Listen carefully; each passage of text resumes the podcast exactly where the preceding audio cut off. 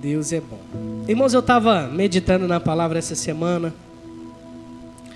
e eu parei num texto que me fez refletir bastante. E eu quero trazer esse texto para edificar a tua vida hoje. Está lá em 2 Coríntios, segunda carta do apóstolo Paulo à igreja dos gentios, a igreja de Corinto. Nós vamos começar a partir do versículo 3, uma leitura, nós vamos até até o 14. Aí nós vamos parando.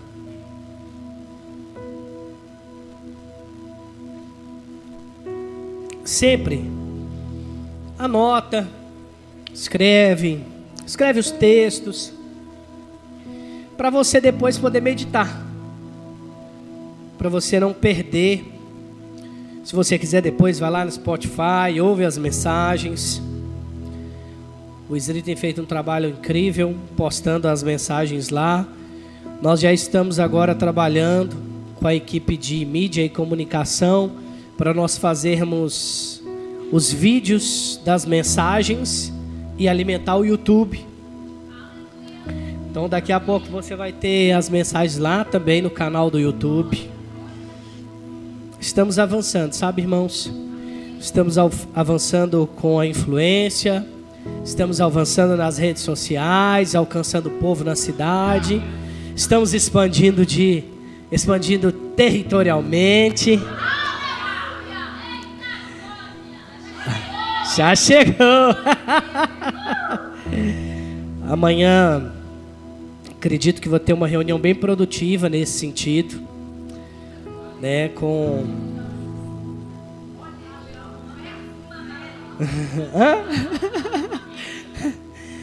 Estamos conversando. Sabe que eu gosto de compartilhar isso porque a gente não faz igreja sem pessoas. Não faz sentido a gente ir para um lugar maior se você não estiver junto. Não faz sentido. Só faz sentido se você estiver lá. Amém? Você já imaginou o verbo café sendo um ponte cristão na cidade? Um deck de madeira bem grande, uma iluminação colonial. Imagina atendimento ao público, horário comercial, point ali no final do culto, o pessoal vindo para poder participar. Musiquinha ao vivo, ó, tocando no final do culto. Você já pensou nisso? Ah, irmãos, eu creio num evangelho diferente. Sabe, onde as pessoas têm desejo de estar ali naquele lugar, naquele ambiente conectado. Eu gosto disso. E é sobre isso. E a gente precisa de você lá. Eu preciso de você. A gente dá o primeiro passo. Você pega junto comigo. Aleluia! Meu Deus do céu, eu estou empolgado. 1 Coríntios capítulo 1, versículo 3. Diz assim: quem achou, diga amém. Bendito seja o Deus de nosso Senhor Jesus Cristo, o Pai de misericórdias e de Deus de toda consolação. É Ele que nos conforta em toda a nossa tribulação. Isso aqui é o apóstolo Paulo escrevendo, irmãos. Pensa num homem que sofreu tribulações. E ele está dizendo, eu estou lendo na Almeida, revisada e atualizada. Tá certo aí a versão? Ara. Ele diz: é Ele que nos conforta em toda a nossa tribulação, para poder desconsolar os que estiverem em qualquer angústia, com a consolação com que nós mesmos somos com contemplados por Deus. o apóstolo Paulo está falando assim: olha, ele nos conforta em toda tribulação. E como Ele tem nos consolado, nós também consolamos vocês no momento de angústia com as mesmas consolações que Ele tem nos consolado. Irmãos, eu vou fazendo paralelos aqui com você. Mas antes de continuarmos aqui no versículo 5, abre comigo o seu texto da sua Bíblia, lá em Romanos capítulo 5, versículo 3. Romanos capítulo 5, versículo 3. E aí eu vou ler aqui com vocês no telão também. Diz assim: e não somente isto, mas também nos gloriamos nas próprias tribulações, sabendo que a tribulação produz perseverança. A perseverança, experiência. E a experiência produz esperança. Oh, aleluia. Deixa eu dizer uma coisa para você. Quando Jesus ascendeu aos céus, antes ele fez uma oração dizendo: Pai, eu não oro para que os tire do mundo, eu oro para que os livre do mal. Deixa eu dizer uma coisa: no mundo tem dificuldades, no mundo tem aflições, no mundo tem circunstâncias que se levantam, mas quando eu olho para as Escrituras, eu vejo que aquele que recebeu Jesus como Senhor e Salvador, ele passa a enfrentar a tribulação de uma forma diferente. Porque agora a gente não vive mais, nós não enfrentamos os desafios, a tribulação, a angústia, as circunstâncias que se levantam, choramingando pelos cantos, se fazendo de vítima. Não é isso. O apóstolo Paulo fala: Olha, nós que passamos por tribulações, queremos consolar vocês com as mesmas consolações que nós estamos sendo consolados. E essas consolações vêm do Pai para nós. Sabe, irmãos, a vida cristã. Eu postei um vídeo que eu achei engraçado essa semana. Eu postei eu tenho feito uns repostes. E, e, eu achei interessante um senhorzinho né, do interior falando assim: é, eu inventei agora de ser crente, mas é difícil. Não pode mentir, não pode enganar, não pode roubar, não pode passar ninguém para trás, não pode jogar. E ele só fala coisas que realmente é da velha natureza. Para alguns isso é tribulação, para alguns isso é dificuldade, porque está tratando caráter, está tratando personalidade, está traçando o perfil. Agora, é um trabalho de construção e de desconstrução, porque primeiro tem que desconstruir tudo aquilo que muita gente passou por 30, 40, 50, 60 anos. Tantas vezes, esses dias eu estava conversando com meu amigo Walter aqui, meu irmão recebeu Jesus recentemente, está desejoso do batismo. Tem meses que ele fala, pastor, que dia que vai ser o batismo? Eu falo, Walter, então rapaz, vai ser ó, depois do discipulado. E isso é lindo. Mas olha só, existe um processo de desconstrução na nossa vida que é necessário para que nós possamos construir aquilo que Deus tem para nós. Eu desconstruo algumas coisas que ao longo da vida eu aprendi para construir outras coisas com a palavra de Deus implantada em nossos corações, mas fazer isso não é algo simples, não é algo fácil e muitas vezes dói. Muitas vezes é desafiador, muitas vezes é desconfortável colocar em prática o que a palavra fala. Irmãos, antes eu era um mentiroso. Para mim era normal. Mas quando eu fui sendo aperfeiçoado por Jesus, isso passou a ser algo abominável. me incomoda. Se tiver alguém do meu lado falando alguma coisa que eu não sei que é verdade, irmãos, logo eu repreendo porque me incomoda. Quando Jesus entra na nossa vida, essas circunstâncias elas precisam começar a mudar. Muitas delas começam a passar a ser desafios.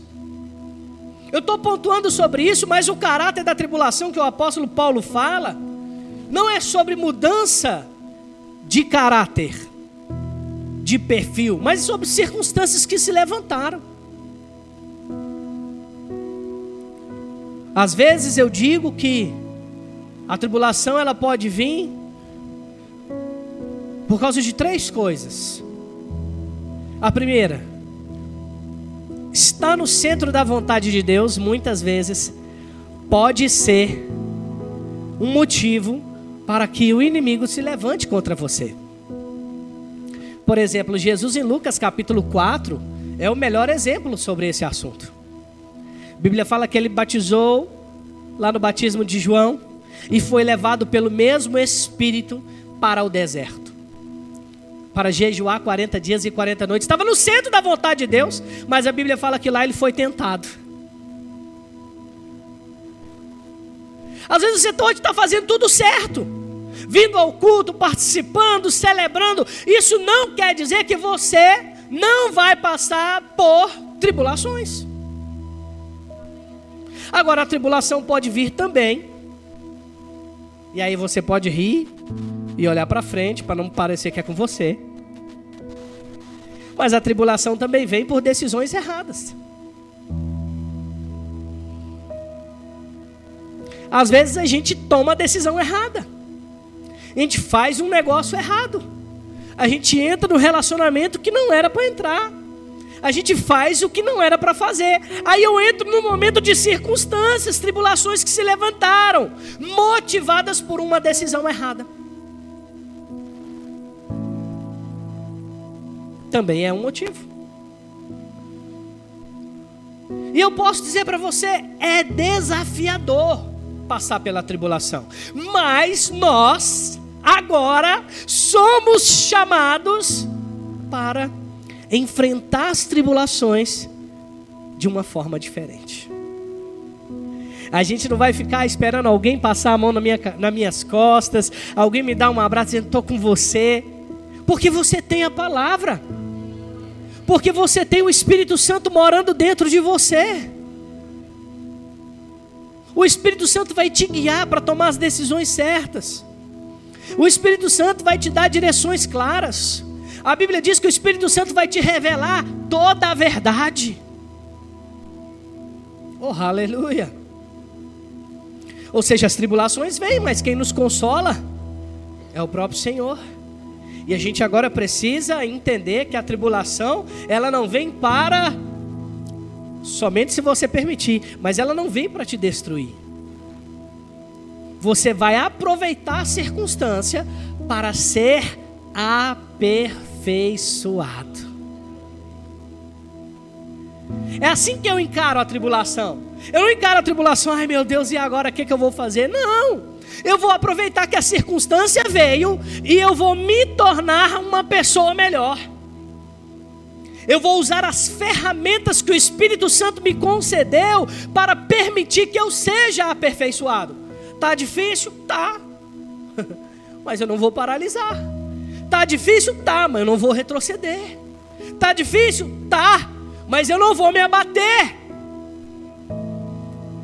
Porque eu tenho agora a palavra de Deus a meu favor. Você sabe que às vezes a tribulação vem, a circunstância vem, e ao invés de nós começarmos agora a declarar ainda mais a palavra, a gente fica tão angustiado, tão triste que para de confessar o que a Bíblia fala. Aleluia. E não pode ser só uma palavra de motivação, não. Tem que ter fé envolvido. Vai passar, eu creio, porque a Bíblia diz que se passardes pelas águas, você não vai se afogar. Se passardes pelo fogo, você não vai se queimar. É só um período, vai passar. Aleluia. Amém. Olha o que diz o versículo 5, voltando para o capítulo 1 de 2 aos Coríntios.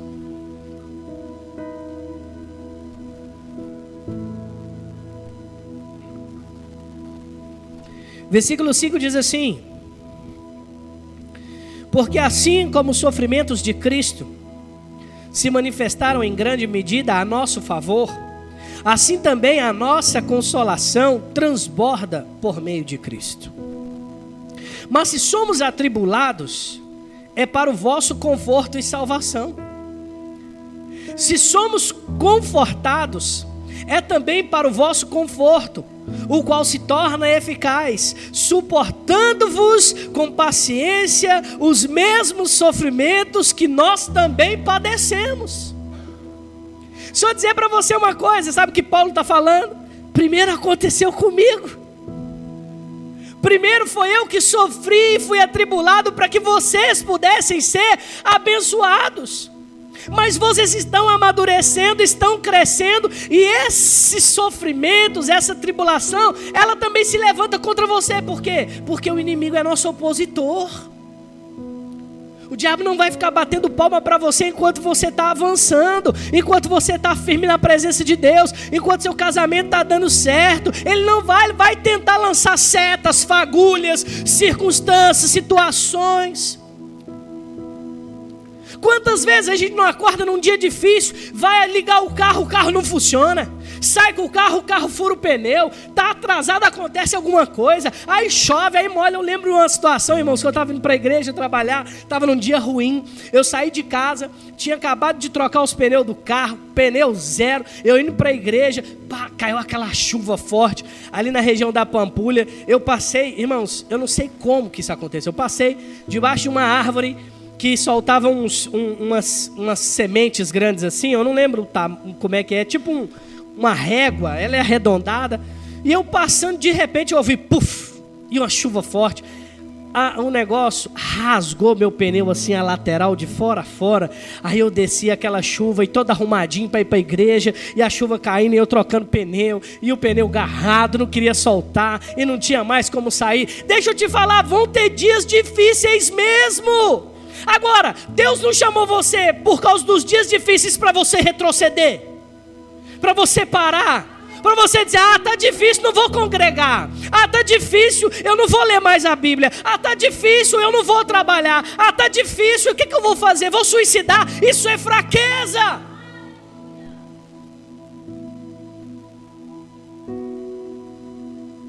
É mais fácil você desistir. É mais fácil você ir embora.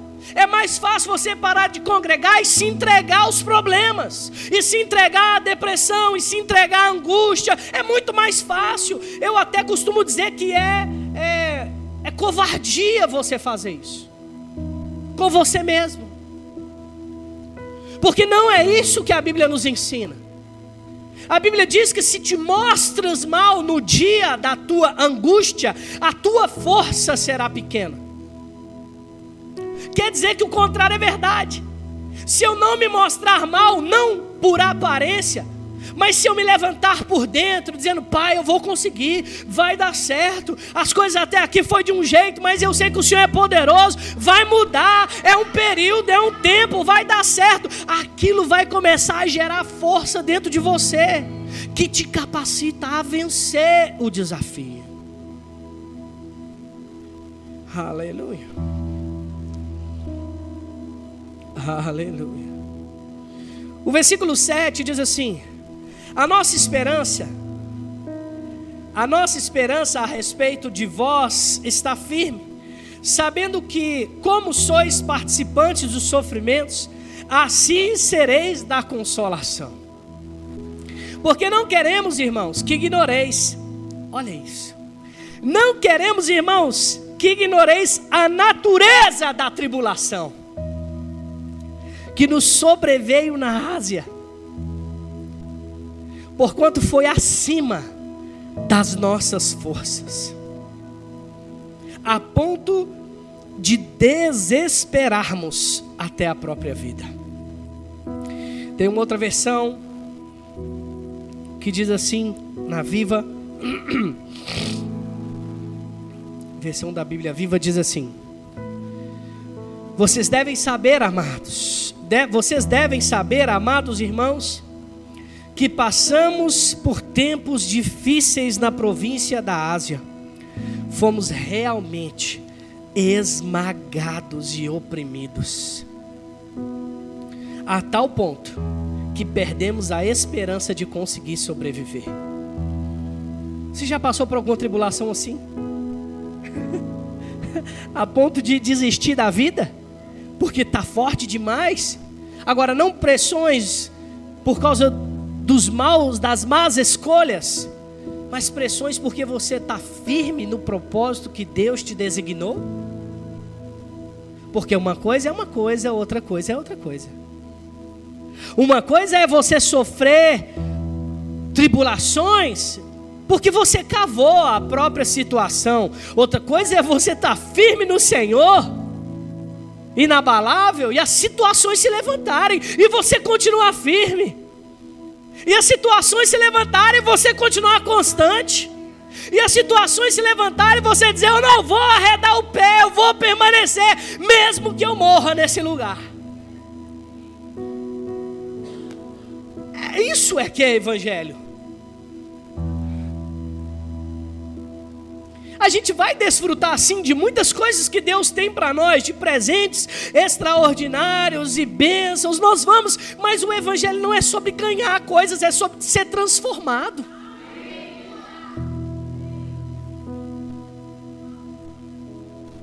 É sobre ser transformado, irmãos.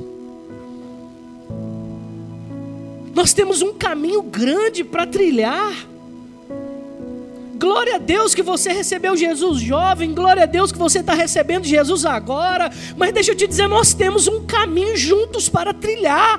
Deus, Ele não quer pessoas fracas, pessoas que estão retrocedendo por qualquer coisa, pessoas que estão é, é, com medo de avançar. Deixa eu dizer uma coisa para você, irmãos. Nós estamos pleiteando lugar que deve ser pelo menos dez vezes mais caro que o aluguel que nós pagamos hoje.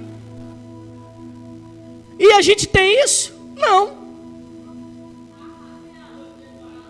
Mas a gente tem ousadia, tem fé e está firmado num propósito que é maior do que nós. Eu não tenho dinheiro para financiar aquilo que, que o Senhor quer fazer em Pedro Leopoldo, mas Deus tem. Agora, qual é a pressão, o sofrimento que você está passando porque você está firme? Não porque você está querendo ir embora, não porque você está firme. Porque você tem certeza e convicção que foi Deus que te chamou. Que você não está aqui porque alguém pegou não na sua mão, porque alguém te fez um carinho, porque alguém te disse uma palavra, apesar de todas essas coisas acontecerem no ambiente da nossa igreja, mas o dia que não acontecer, isso vai ser motivo para você ir embora. Isso vai ser motivo para você desistir. Porque não é sobre isso. O Evangelho é ser participante do crescimento, do avanço, das angústias, das dores, das tribulações, das bênçãos, dos consolos.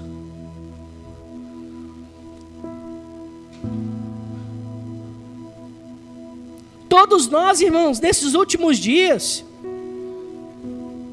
estamos sendo pressionados de todos os lados. Às vezes não parece, por quê? Porque a gente coloca a palavra em prática. Porque a gente vive paz e alegria. Porque a gente extrai isso de dentro. Quantas vezes nós já fomos pegos em pressões financeiras? Não somente da igreja, mas na nossa vida pessoal. Quantas vezes nós já fomos colocados em pressões por causa de sintomas, doenças, circunstâncias que se levantam?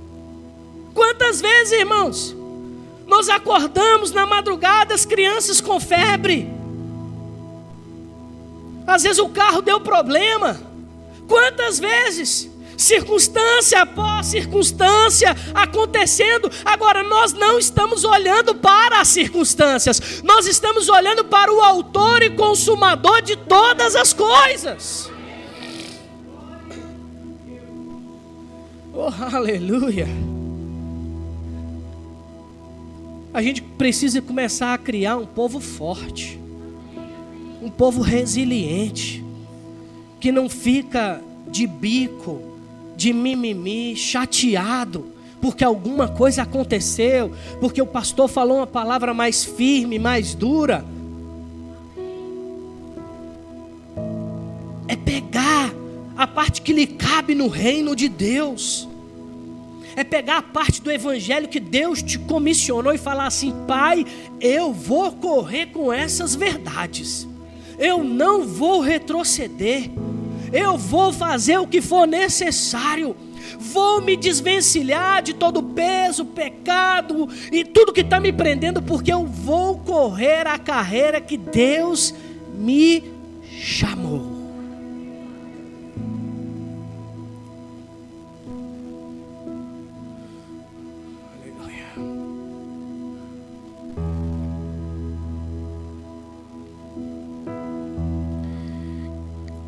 Quais eram as naturezas? Qual era a natureza da tribulação do apóstolo Paulo?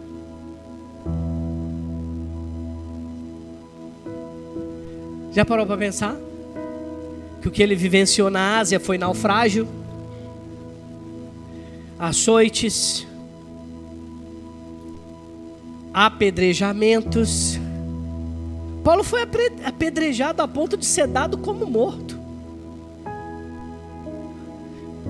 Foi apedrejado, jogado para o lado de fora da cidade. Os discípulos levantam ele, ele se recupera ali por um instante. Pensa comigo, não só pensa comigo. Alguém que é dado como morto tem força? Mas ele se levanta mesmo com todas as fraquezas, desafios, ele se levanta depois de um apedrejamento. E sabe o que ele diz? Paulo diz assim: Vamos embora, porque eu não vou voltar nunca mais para pregar nessa cidade. Eu amaldiçoo esse povo. Foi isso que ele disse? Ele volta para a mesma cidade que ele acabou de ser apedrejado. Ele diz: Eu preciso cumprir o que eu vim fazer aqui nessa cidade. E às vezes a gente está aqui colhendo os resultados da vida desses homens. A gente está colhendo. Qual é a sua tribulação? Faltou gasolina? Eu sei que cada um passa alguma coisa específica e para você isso é doloroso e está tudo bem. Mas será que é tão grande assim para você desistir do que Deus tem te chamado para fazer?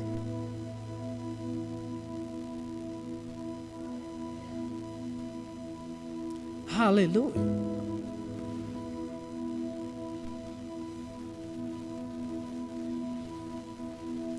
Versículo 9. Ele diz assim: Contudo, já em nós mesmos tivemos a sentença. Irmão, você quer? Eu vou ler o 8 novamente para você entender isso que ele diz. O versículo 8 ele diz: Porque não queremos, irmãos, que ignoreis a natureza da tribulação que nos sobreveio na Ásia porquanto foi acima das nossas forças, a ponto de desesperarmos até da própria vida. Contudo, já em nós mesmos tivemos a sentença de morte. Eu não sei se você entendeu, mas sabe o que ele está dizendo? Contudo, eu não preciso mais me preocupar, porque eu já morri para mim mesmo em Cristo Jesus. Isso é muito interessante, irmãos. Ele diz: contudo, já tivemos a nossa sentença de morte. Ele já estava morto para ele mesmo há muito tempo. Ele estava cumprindo um propósito que estava acima das suas forças naturais. Ele estava entregue ao seu propósito. Ele estava entregue à vida de Deus. Em outra circunstância, ele diz: viver é ganho, mas morrer é infinitamente melhor porque eu vou estar em Cristo. O apóstolo Paulo não estava com medo da morte, e sim de não cumprir plenamente aquilo que Deus designou ele para fazer. Não cumprir o propósito é pior que morrer antes do tempo.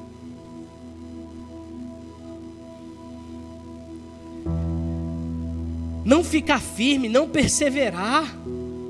Olha, talvez Deus não chamou você para ser um diácono da igreja. Talvez Deus não chamou você para música, como as meninas que cantam aqui, tocam brilhantemente.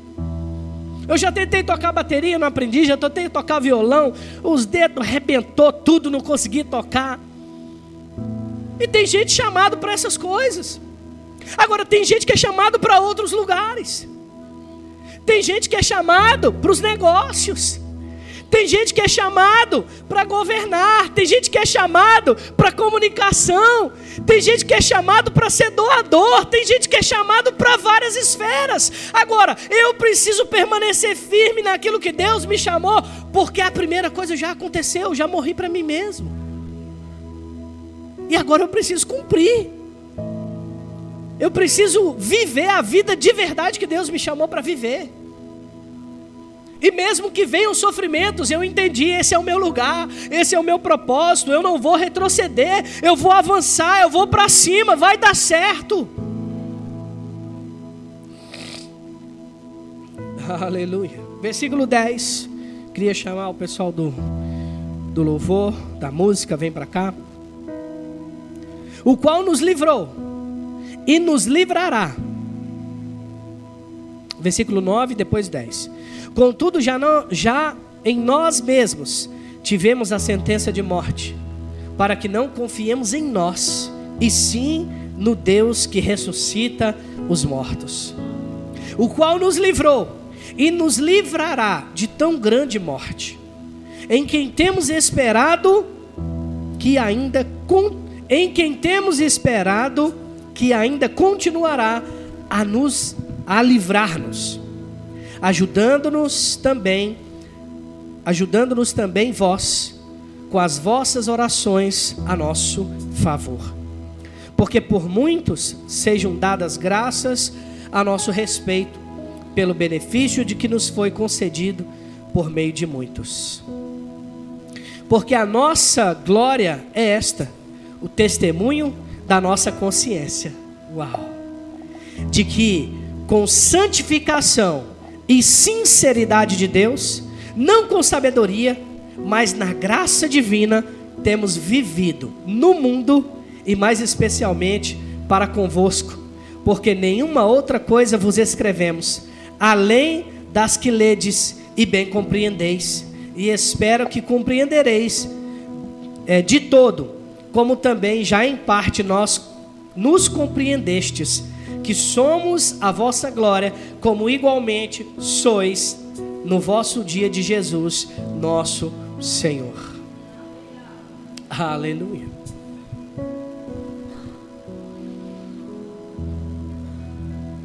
Sabe, irmãos, Deus chamou você para perseverar.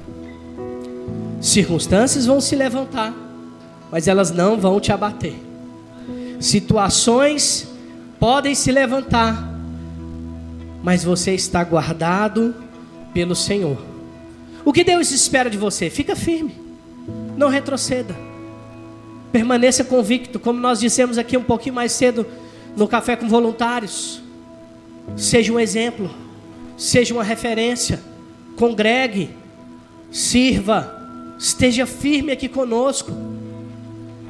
Aprenda mais a palavra de Deus para que você possa crescer em todas as áreas. É isso que Deus quer para você. E também a gente não pode esquecer, porque a vossa glória é esta, o testemunho da nossa consciência, de que com santidade e sinceridade de Deus, irmãos, santidade é extremamente importante para o seu desenvolvimento. Sede santos, porque eu sou santo. Assim o Senhor disse. Para com as decisões erradas. Permanece no Senhor e avança para aquilo que Deus tem para você. Como disse o senhor lá do vídeo, falou assim: ó, a gente tem que fazer tudo isso. E se não fizer, a gente está correndo risco de ir para o inferno. Ele estava macho. Mas é uma realidade. Se a gente não ter consciência de que as nossas decisões erradas, as más escolhas e o não cumprimento do propósito pode nos levar a perecer. E podemos ter como consciência a morte espiritual e a morte física precoce. Precoce.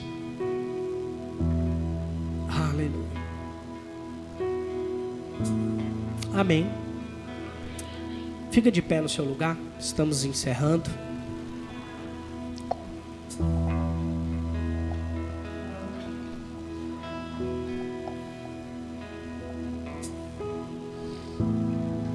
Feche os teus olhos, se você puder.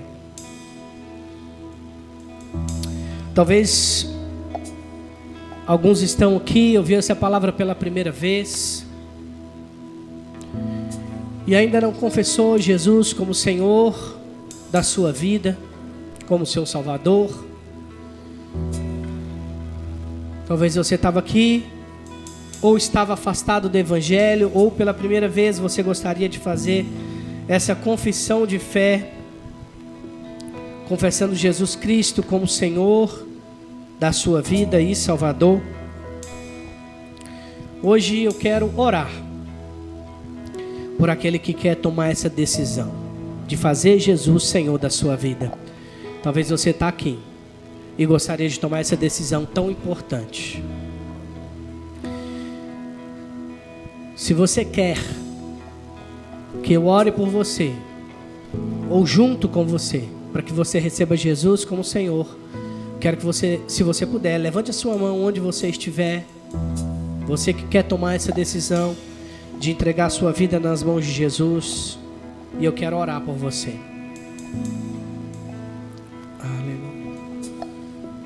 Amém. Todos convictos da sua salvação. Amém. Agora é trabalhar para que possamos alcançar novas pessoas. Amém? Aleluia. Feche os teus olhos, vamos orar, Pai. Obrigado por essa oportunidade, obrigado por esse tempo, obrigado por estarmos conectados e juntos, tanto no café com voluntários, quanto também agora no culto, nessa celebração maravilhosa. Nós cremos que o Senhor é poderoso para nos suprir, nos guardar nos dê direções claras e sabedoria para administrar os nossos dias na tua presença. Que não possamos tomar decisões erradas, mas que possamos tomar decisões pautadas na tua palavra e nas direções que vêm do Espírito Santo de Deus, direções que nos trazem paz. É o que nós declaramos em nome de Jesus e a igreja diz.